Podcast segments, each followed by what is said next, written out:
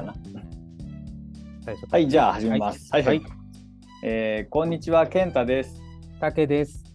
えーソーシャルワークブロードキャストは、ソーシャルワーカーが社会のさまざまな出来事や現象、話題、そしてソーシャルワークやソーシャルワーカーについてさまざまな角度から切り込み、楽しく、時に真面目に語り合いながら感性を豊かにしていくステージです。リスナーの皆さんと共に感度の高いソーシャルワーカーを目指します。はい。はい、ということで、えー、と6回目ですね、になって早いですね。もうはい6回ですね。少し慣れてきた感じもは ありい。ますかね。もう自由に喋り倒してますからね。毎回ね。そうそう、本当に。そうそう。えっ、と、ログを見ると、あのー毎回10人ずつぐらいのリスナーさんがいて、お、増えてきましたね。そうそう少しずつ。トータルがね、うんえっ、と、全部で120、30ぐらい聞いてくださっているんで。わ、すごいね。リピーターも多分きっとたくさんいるんでしょうね。あのコメンね、うんコメント欄にもちょっと身内かもしれないですけども、いい俺コメントが入ってまそれ知したので、ぜひ読んでみてください。ねぜひぜひそうしていきましょう。はい、お願いします。で今日は竹の方から話題提供をまずはいただいていますので、はい、えーお願いします。はい、えーまあ昨年の12月の記事になりますけども、はい徳島県の取り組みですね。えードローン操縦を障害者の仕事に徳島大など料理運ぶ実証実験、衝突物少ない河川上空を利用というものになります。はい。ドローンの操縦を障害者の新たな仕事にしようと徳島大や民間企業の研究グループが検証を始めた障害物の少ない河川上空を利用したドローン物流の普及を目指す国の実証実験に参加し工場の課題や障害者区分に適した業務を探る、えー昨年12月12日に徳島市の新町川で初めて実験を行い左半身に麻痺のある操縦者がドローンで食べ物を対岸まで運んだ。実験は中洲町産の新町川北岸にあるレストランザ・パシフィック・ハーバーで調理した料理を。対岸のイベント会場に運ぶ想定で実施。脳出血で麻痺が残り片手のドローンパイロットとして知られる崎城真二さんが操縦した。バーガーなどの食べ物が入った箱を乗せたドローンが桟橋から離陸して高さ3メートルに上昇し対岸までの約75メートルを1分ほどで移動。無事に着陸すると見守っていた関係者約20人から拍手が起きた。滝城さんは水面は電波を反射するが今回はうまく飛んだと評価。関係者からは鳥が多いので衝突に気をつけないとといった声も聞かれた。検証を発案したのは徳島市のコンサルティング会社サーベイの安倍正美社長。かつて仕事の傍ら福島大大学院医学研究科の博士課程で研究した際障害がある子どもたちの進路に関心を持った。ドローンや IT など新しい技術を活用しどんな人も働ける社会に近づけたいと語る。国交省は物流業界の深刻な働き手不足を受け河川上空を活用したドローン物流のルール作りを進めている。今年度は全国で18の実証実験をしており県内では中町町などによる中川、えー坂周期東川での取り組みも行っている。ドローン操縦は障害者の新たな仕事としても注目されている。研究グループの三輪正文徳島大准教授はドローン物流について技術的には可能なことでも社会で普及させるには採算性の検証も必要だと話す、えー次回の実験は、えー今年の1月中旬徳島市の両国橋付近から、えー万代中央埠頭までの新町川上空でドローンを飛ばし弁当を運ぶ予定県内の倉庫会社など10社ほどが検証に協力する意向を示しており、えー倉庫内をドローンで点検する実験なども進めるという記事になっております。はい。ありがとうございます。はい、ドローンね。そうあの、うん。まあ、障害者の就労支援というところもこれに絡んでくるんでしょうけど、うん今までのこう、ね、規定概念に割と近い考え方でいくと、うん。もうそのいわゆる障害者のサービスで、うん就労支援でもう公的に作られたサービスの方にこうつないでいこうっていうのが、うん。ソーシャルワーカーとかのね、まあ、こう考え方の中にどうしてもこうあるんでしょうけど、うんまあ、いろんな技術を持った障害があろうがなかろうが、そういった技術を持った方がこういったことができるようになると就労の幅も広がるだろうしいわゆるこう共生社会っていうものを本当にあの実現していくっていう意味ではすごく大きなことなんじゃないかなと思うしなんかそれをねちょっとこの記事を見て感じたんですよね。うん、そうよね。あのーまあ俺が就労支援に関わっていたのがもう5年6年前だけどうん、その頃まあ障害の相談支援専門員として働いていた頃ははい。あのしゅまあもちろん就労支援につなぐ人たくさんいたんだけど、うんうん行った先でやってる作業ってうん。ある意味内職が多いよね。うんうんうん、そうだよね。箱を折ったりとかね何かそのコーヒーのパックの袋詰めをしたりとか、うん、まあ、そういう仕事をうんと就労支援事業所がまあ請け負ってきてうん、でその単純作業をしてもらうっていうことの、まあ、昔ながらのというか、うん、うん、そういう感じがやっぱりあったもんね。もちろんその単純作業じゃないとできない人もいるのかもしれないけど、その作業しかないからそれをやってる人たちもいるんだよね。絶対そうだと思う。んんんそうそう。本当はもっと高い技術を身につける能力があったりだとか、うん。あのもっともっとできることが幅広くある人もいるんだろうけどそのうん、提供する側が 持ってないね、うん。幅を。だから就労支援の選択肢がないっていう状況の中で、うん。もうそれをせざるを得ないっていうところも、うん。まあ正直今まではずっとそうだったと思うし、うん。それがやっぱりこういろんな技術の発達で、うん。障害者のこう身体的な例えばそのハンディキャップがあったとしても、うん。その人の考え方やいろんなこうね、あのそうなんていうかねこう発想力だったりとか、そういったものが違う形で生かされるんであればうん。それをこうまあアバターもそうでしょうけど、うんいろんな形にこう変わっていく時代にこうなってきてるのかなと思うし、そうだね。うん。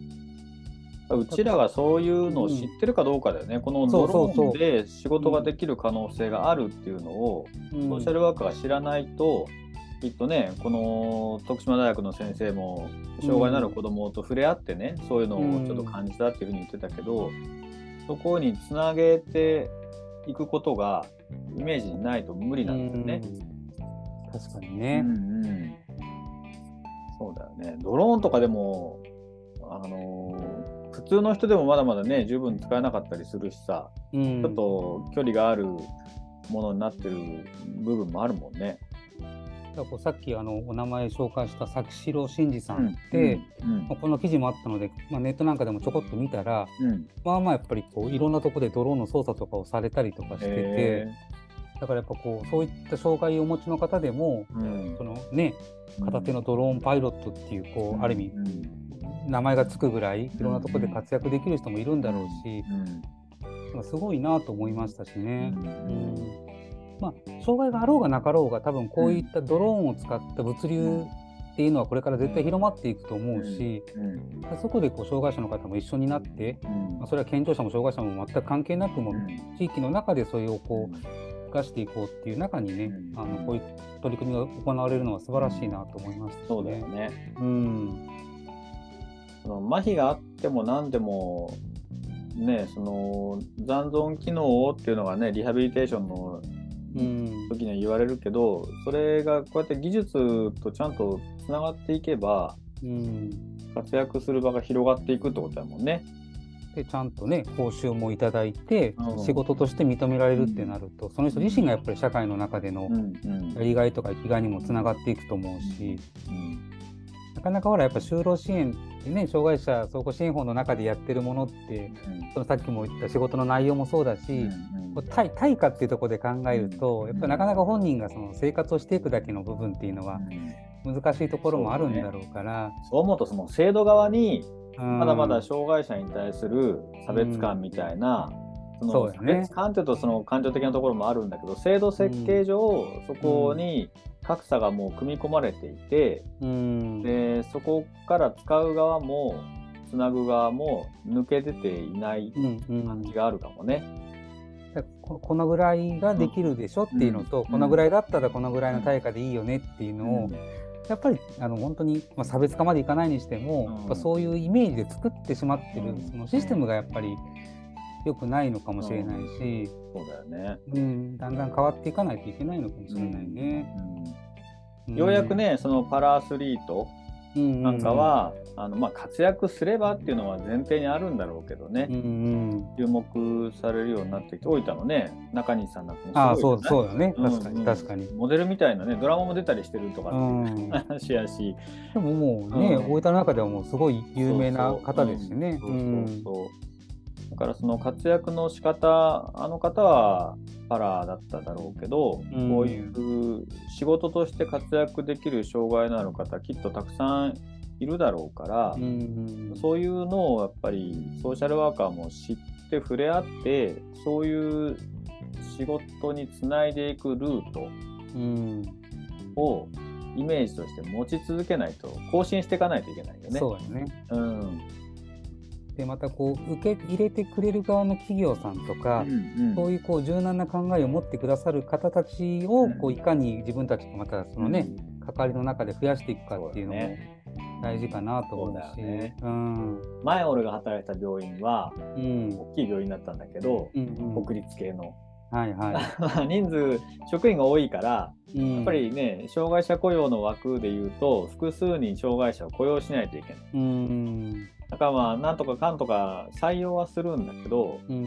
採用するした後はもう部署に丸投げなのよね。ああなるほどね。うん。よく一緒にいた連携室にも一人あの車椅子の方がいたんだけど、うんうんその方はまああの車椅子マラソンとかやる人だったから結構頑張り屋さんだったんだけど、でも俺ともう一人のソーシャルワーカーでたまに話をしていたのは、うん。採用するだけ採用してその環境も何も作ってくれんのよねっつって、うん。例えばその連携室入るには重たい鉄の扉があるわけよ。ああなるほど。でもその横にコロコロって転がす扉じゃなくて、うんうん。開かないといけない扉、人なんよね。そうそうそう。開きとか。うん。そうそう。でそれをそのまあ手に力が入らない障害だったからその方が連携室に入るたんびに開け閉めをしないといけない、うんうちは開けっぱなしにしといたりあの、うん。少しストッパーつけたりしてたんだけど、うん。でそういうのをなんていうかな見ても気づかないというか、うん。あじゃあこの扉取り替えようかとかっていう提案がどっからも出たことはない。採用したことはしたことだけど環境面はもう別なんだよね、うん。もう考えがね。そうなのよ、だからその障害者雇用のその割合、まあ、大事なんだろうかもしれないけどその採用することが目的になっていて、うんうん。ね、で障害のある方がそこでどう活躍するのかとかうん。どれだけその自分の力を発揮することができるのかとか、うん。そこまでちゃんと設計しなさいよっていう制度ではないわけよね。ここまで考えてる企業は少ないかもしれない、ね。まあ少ないだろうけどね。じゃあじゃああじゃあその一般の人のねその採用した人の能力をどれだけ引き上げるのかなんて考えてもないでしょうから。まあまあまあまあうん確かに。逆にその障害者だからそこまで考えろっていうのかっていう意見もあるのかもしれないけど、うんただまあそういう環境を作ることでうんとても活躍できる人がいる可能性はあるわけよねう。んうんそしたらその採用する側にとってもメリットじゃない。そうやね。うんううんんだからそんなイメージがね浸透していくといいのかな。うん、そういうことを発信できる人がこうどれだけ出てくるかっていうことだし、ね。やっぱこう企業の中でその、うんある程度立場のある人がやっぱうんそう意見を言えないと、やっぱそこがねあのうん。難しいとこもあるんだろうし、うん。まあ、うちも今所属しているその病院の中にうん。障害者の、まあ、役職者の方がいらっしゃいますけど、まあ、すごくそのかご活躍されてるし、でもやっぱただこう一緒に動く職員さんというか、うん。やっぱこう車椅子の方なのでうん。何かあったらこう一緒にそのついていってうん。車椅子を押すような環境だったりとか、そういうのがまだやっぱ続いたりとかしてるし、まあ、建物もねなかなか大学病院ってこう新しくはないから、継ぎはぎ継ぎはぎだもんね。そうそうそうそう。そうだよね。本当にやっぱそういうこう根本的なところにこう目を向けれるようなねうん。環境がこれからもっと増えるといいなと思うし、どんどんこのさっきのドローンの操縦者の方みたいな方が活躍されて、いろんななところで取り上げられて、障害者の方でもこんないろんなことをされてるよっていうのがもう普通になってくると、うんまた見方もねちょっと変わってくるかなと思うけどね。うん最近知り合った方と、まあ、話をしていって、うんうん。その方々は、まあ、就労支援をやってるんだけど、うん。あのーまあ、福祉畑の人でねもともと。うんうん。で、えーとまあ、福祉とその農業っていうのは比較はい。的うん。マッチしてきた、うんうんうん。だけど福祉と商業っていうのはこれからなんだと思ってるって話をしてたんですね。だから、まあ、就労支援を通してその方々はその福祉が単なるその仕事の下請け業務の下請け内職屋さんではなくて、うん。その商業を発展させていくそういう仕掛け作りをねしていきたいって言っていたので、まあ、それは面白いなと思っていて、うん。うん。そうそう。だから発想次第ではつなぎ方とか、あの広げ方っていうのは多分多岐にわたっていくんだろうなって思う。うん。だからこうこれまでのねあのずっとこう5回目までの話の中でもそうだけど、うん。なんかこうこれまでの当たり前と思ってたことが全然そうじゃなくてっていうような話にこう触れる機会もたくさんあったじゃないですか。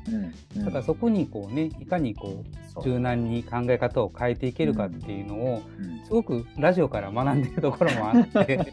あの自分で聞き直すとね、ああ、そそううそうそう。思そうったりすることもね、あるある。あるもんね。うん聞いててあうん。こんなことを話したなっていうのをまた振り返りつつ、そうそうそう。うん。うん。確かにね。そうなんだよね。うん。まあ何回目かで話したその特に病院のソーシャルワーカーは昔はね、昔はその制度やら何やらも不十分でここどうするっていうので、ないものをあるものに変えてきた。うん。うん、その別に全世界にあらなければいけないわけじゃなくてその地域その瞬間その人にないものをあるものとして転換してきたうん、時代はあるんだよね、僕たちの先輩たちはきっとそうだった。そうだね。うん。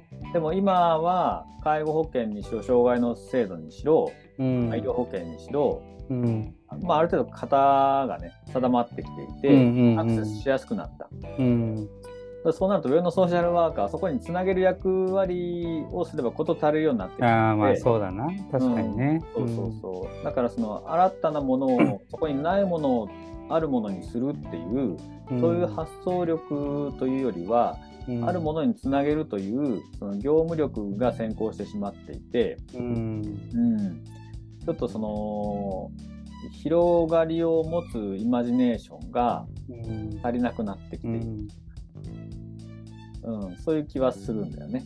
確かにねうん、。だからそこをもう一回取り戻すというか、うんそういうのが必要なんじゃないかなっていうことと、うんあるものにしか意識がいかないけどもそこにないもので困っていることがあるんじゃないかっていう問いをねうん立てないといけないと思う。うんなんかもっとこう言い方変かもしれないけど、うんドタバタしてもいいと思うのよ。ああのでこうやっぱ自分たちも後輩のこう話とか聞いてると、うんうん。いわゆるこう方程式とかその型があって、うんうん。その型にちょっとはまらないんですよねうんっていう相談に来た時に、うんいやもうちょっとこう手が打ちようがありませんって言うんだけどう、ん。もうちょっとこういろんなとこにこう働きかけをしてみたっていう中で、うん動いてみたら意外とそこから出てくるうんうん。別のサポートがあったりとかすることもあって、そうだよね。うん。そういうのにこう自分がうん。力を使おうとかいろいろこう、まあ、もがいてみようっていうところのこうパワーがうん。もっと若い子たちがねあうん。のたくさん持てるような、まあ、これはまあ先輩たちのね。あれもね教育も関係するのかもしれないけど、そうん、持たんといけんなっていうのはなんとなくそうなんだよ、よね。あのつなぎ先も、うん、もう限定化されているというか、うん。で役場に連絡するのか、包括に連絡するのか、担当ケアマンに連絡するのか、連連携先の医療機関に連絡するのかぐらいしか持っていない可能性もあって、うんそうやな、うん、だけど大分の田舎の方熊本に近いあたりの市町村この間フラッと行ったら、うん郵便局に見守りしますみたいなの書いてあるんだよね、ああなるほどなるほど、うん。じゃあその一人暮らしのお年寄り ADL は自立、少し認知があって心配家族遠方っていう時に、うん。郵便局に連絡してちょっと見守りお願いっていうソーシャルワーカーがいるかなと思って。おらんよねなかなかね。ょ？おらんでしょ？でも多分言えばやってくれる。特に田舎の郵便局だからそれができるのかもしれない。うん。わかんない。郵便局全体でそういう取り組みを始めてる可能性もあるんだけどだけどそういう地域の特性に応じた使える資源の可能性を、うんあの切れるカードとして持っていない、うん。うん、ところは。そうだな。だな。だから病院の中にいて外に出にくくなったけどうん。でもその働いてる時だけソーシャルワーカーじゃなくてもいいと思うよね。うんうんうん普段。うん。ね、自分が散歩する時にあこんなのあるんだとかこういうの使えるかもなって思う発想もうん。あっていいと思うし、うん。うん。結構さそのまあその住んでる市とか自分が支援してる市のうん司法だったりとか、うんうんうんその市のホームページとかって、何気に入って見てみると、えー、こんなのやってんだみたいなのも出てきたりするでしょ？司法は結構情報が入ってて、ははい、うん、で俺結構やっぱ見るしさ、うん。うん、楽しいなと思いながら見てるんですけど、そうなんだよね。そうそう。うん。だからこうちょっとこういつもは使わない資源だったりとか、うん普段すぐそれが引っ張り出せないものかもしれないけど、うんやっぱりこうアンテナを立てていろんな情報を得とくっていうのもね、うんすごく大事だし、うん。ね、最初のドローンの話もそうだけどそういうのがあるってことを知ってるか知ってないかで就労支援のこう選択肢をお伝えできる幅っていうのをこっち側も変わってくるわけだから、そうだよね。う。ん、うん。でもやっぱなかなかね、まあ、それぞれこう自分が置かれてる環境だったりとか仕事で求められてる内容だったりとかで、うん。そこまで余裕がないって言えばまあね,、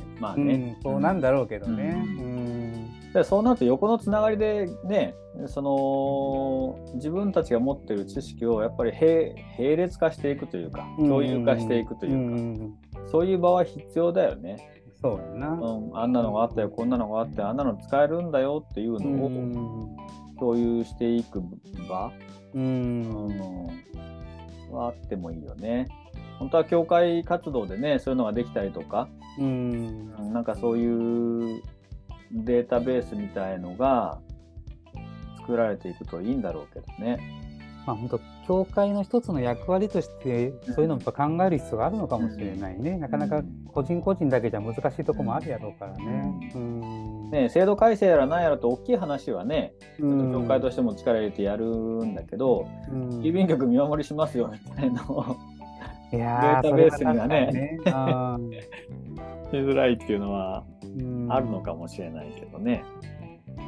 うん。なんかこう本当市町村ごとのやってるね、そのうん。その市町村独特のこうサービスだったりとか、うん。そういうのもきっとあったりするだろうし、うん。そういうのはやっぱりこう一つ情報として拾い上げる中でどっかで見れるようにしてまとめていくっていう作業もねできたらいいかもしれないね。そうだね。あうね。こういうのドローンだけじゃなくて他もいろいろできてくるかもね。例えばその車の運転なんかもうんうんうん自動化にはなってきてるけれども、別に完全自動じゃなくても、うんある意味こういうので遠隔で動かすんだったら、うん、ね、ドローンと一緒なわけじゃん。そうそうそうそうかもしれん本当に。ね、うんそれこそ今私がいる病院はクソ田舎で、うん。えー病院の送迎の運転手さんもいなくなってきて、はいはいなんかもうタクシー会社も潰れてみたいな話になってきて。あお年寄りが山の中住んでて誰が迎えに行くのとか病院来れないねとかって話になってきた時に、うん。まあ中にはね無人のバス走らせる街があったりとかっていうのも聞いたりする。んですけど、うんだけどこういう方々が別にその,、その市にいなくても東京にいても、うん。田舎の山間部の車の送迎をね、うん。担うんだっていいと思うよね。うん。そういうのはできてくるかもしれないね。もう本当にこうその場その場の場所に住んでるだけじゃない、いろんなこうね、うん。もういわゆるこうもうじ時空を超えたじゃないけど、そういう時代が本当にそんなに先じゃない近未来の話としてうん、誕生するかもしれないし、そうだよね。本当70歳80歳の人はまあ仕事をね、まあ、まあもちろんリタイアしてゆっくりされるっていうのも、うん。もちろんその人たちの考え方の中にはあるだろうけどでももしかしたらこう仕事をしたりとか自分が生きている以上はこういうことをしたいっていうふうに思った方たちが、うん。体力的にとかこう自分のね物理的には難しくても、いろんなこういうこう資源とか考え方がこう広まっていくと、うん。違った形でこう社会参加の場っていうのも増えるかもしれないし、そうだよね。うん。うん。そういうアイデアが、うん。その事業として展開されやすくなるといいよね、もうちょっと、あそうやね。ううん。んやっぱりそのスタートアップの資金が必要だったりするとか、うそんの業務として成立させていくためにその会社を設立しないととか、うんうん。うん。そういうハードルはどうしてもあるからね、そうな。うん、そういうのもソーシャルワーカーが支援してうんいくといいのかもね。うんまあ、病院のソーシャルワーカーにはできなくてもよ、うんうんソーシャルワーカーいろんなところにね、いそうだね。るわけで、うん、そういう社会変革者としての役割を担っていけるといいかもな。いいね、そうなりたいよね。ううんん。その方が面白いと思うんだけど、俺。うん、面白いと思う。箱の中にいるよりも。そう。もう MSW って将来いなくなるかもしれん。うん、それはちょっと思うよね。うん。まあ、これは10年ぐらい前から言ってるけど、病院のソーシャルワーカーは絶滅するよって、俺の持論でもあって、うん。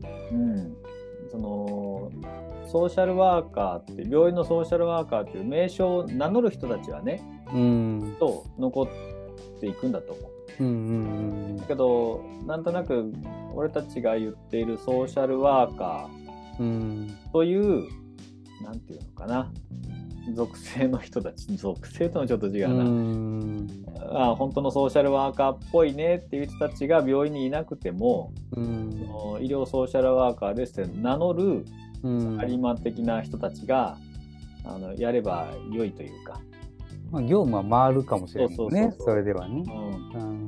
俺たちがそのソーシャルワーカー像として描いているような人たちは病院にいなくても、うん。うん、名称だけ医療ソーシャルワーカーの人たちが病院にいればなんとかなるような、そういう風な形にはなりつつあるかなうん。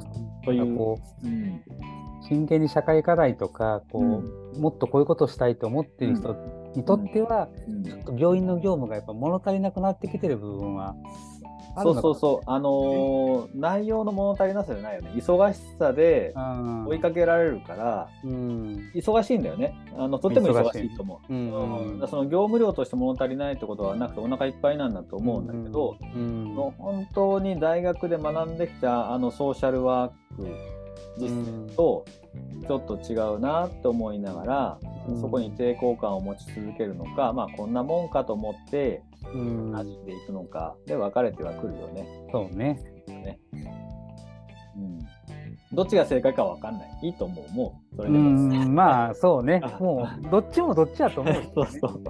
どっちもどっちだと思う。その 古き良き時代のソーシャルワークをいつまで語るんだお前らって言われたらすいませんって言うしかないかもしれない。まあでも本当時代の流れとともにソーシャルワークのあり方もやっぱり変化はするだろうから、うんうんうんそこにやっぱりねある程度こっちも適応していかないといけないんでしょうし。うんたださっきの話で言うとあるものの中であるものを使うことは、もうソーシャルワーカーじゃなくても良い気がする。今までもそうだった気がする。確かにね。その人々が生活する中でそこに何かがないから困っているうん。死んでいる。だからそこを何とかしようとするのがソーシャルワークなのであればうん。充足したところからのソーシャルワーク展開は引いてもいいんじゃないかなと思うよね。うん。ね。形として成立したと、うんそこはもうソーシャルワーカー作ってきてで社会がそこで整ったので、じゃあソーシャルワーク一旦終了しますよと集結しますよと、そこにソーシャルワーカー必要ないと思うから。うんただ違うところで世界がこれで変わっていれば新しい歪みができているでしょうから、うん今度はそっちでソーシャルワーク活躍するよっていうよううなんのがあるとも思うよね。そうだね。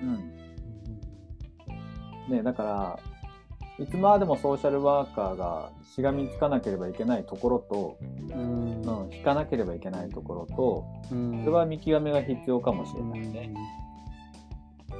うん。そうな、そうなると本当にソーシャルワーカーたるわっていうところをやっぱりこう、考えていかんといけんね。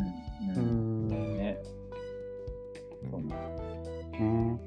退院調整看護師さんも増えてきてね、増えてきた。うん、質問ピンキリだって言うけど、ソーシャルワーカーも質問ピンキリなんで、退院調整看護師さんのもともと持ってるパーソナリティがとても成熟していて、ううまくやれる人もいるじゃない、うんうんだけどそこに退院調整看護師が活躍できる土壌を作ったのはきっとソーシャルワーカーだとも思うんだうよね。ん。うん。だったらそこである意味一仕事終えたのかもしれなういよね。誰かに委ねることができる。うん。うんね、ソーシャルワーカーが患者さんと関わっていてその方がそれが自分でできるようになったら援助集結っていうのがあるわけで、ね。うん。あと大丈夫だねって、うん、私の役割はここまでですって言って集結することもあるからさ、確かにな。うんうん、社会に対してもそういう部分があるかもよ。うん。そうですうね。ん。俺たちが作ってきたポジションなんだ何としても守らなければならないみたいな僕らの7日間戦争みたいなそんなに なくだからそううん、そういうことをしてるとだんだんやっぱりこうソーシャルワーカーのね役割とか立場っていうのはうん風化していくのかもしれないうし。誤字になっていくし、うん。あの他の職種の人がそこに入ってくると入ってくるのはここはお前たちの領域じゃないっていう摩擦が生じるうんけど、うん、その辺は逆にひょうひょうとしてもいいような気がする。ああどうぞどうぞってあなたたちができるようになったならそれでよかったねって、うん。次のステージに私たち行きますよっていうそういうしなやかさも、そうだね。うん、かっこいいなとは思う。うん。俺の価値観やろうけど。全体的にそうなっていくってなるとやっぱなかなかまだまだかもしれんけど、まあでもそうね。そそうあってほしいかな。あので若い子たちもやっぱそういう考えにこう触れてほしいし、うん自分たちがやっぱこう社会や地域の中で何ができるかっていうところを、本当にソーシャルワーカーとして考えてほしいなっていう。そうだよね。うん今度ね、大分大会で来られる大空さんなんかはきっと新しいそのソーシャルワーカーの活躍する場を見つけた人なんだと思うんだよね。そうはそうかもしれない。うんうんだからそういうその社会課題に対してうん何ができるかって考えられる若い人たちもたくさん出てきてるから、うんうん、それはある意味社会福祉士っていう資格とか病院で働いてるソーシャルワーカーとかっていうのにこだわらなくても、うん。うんそうなんだよね。だからでできるっていうかそれをちゃんと分かって、うんうん。アクションを起こせる人はそれをしていくからね。うんそうそううん。だから自分たちは社会福祉士ですっていうただそこだけをいつまでも言っててもうん。ダメなような気がするな。うん。ね、確かに。さあはい。盛り上がってしまいましたが 知り上がりに久しぶりに喋ったかな 今日は。そうだね まあでもあのいろんな知識を学びながらですね。いろんな発見がねまだまだあの見えないところがたくさんあるでしょうからそうですね。ねいろんなはいのに向けてお話をしていきましょはい。うはいじゃあ今日はこんなところでよろしいでしょうか？はい。もうはい喋り尽くしましたので大丈夫ですよ。足りないんじゃないの？大丈夫 止まらんくなるね。だんだんしてね。そうだね出すと。うんうんまあじゃあそれは次回に持ち越してはい。また次に。はい、はいはい、じゃあよろしくお願いします。じゃあ今日はここまでにしていきたいと思います。はいありがとうございました。ありがとうございました。はいバイバイ。はい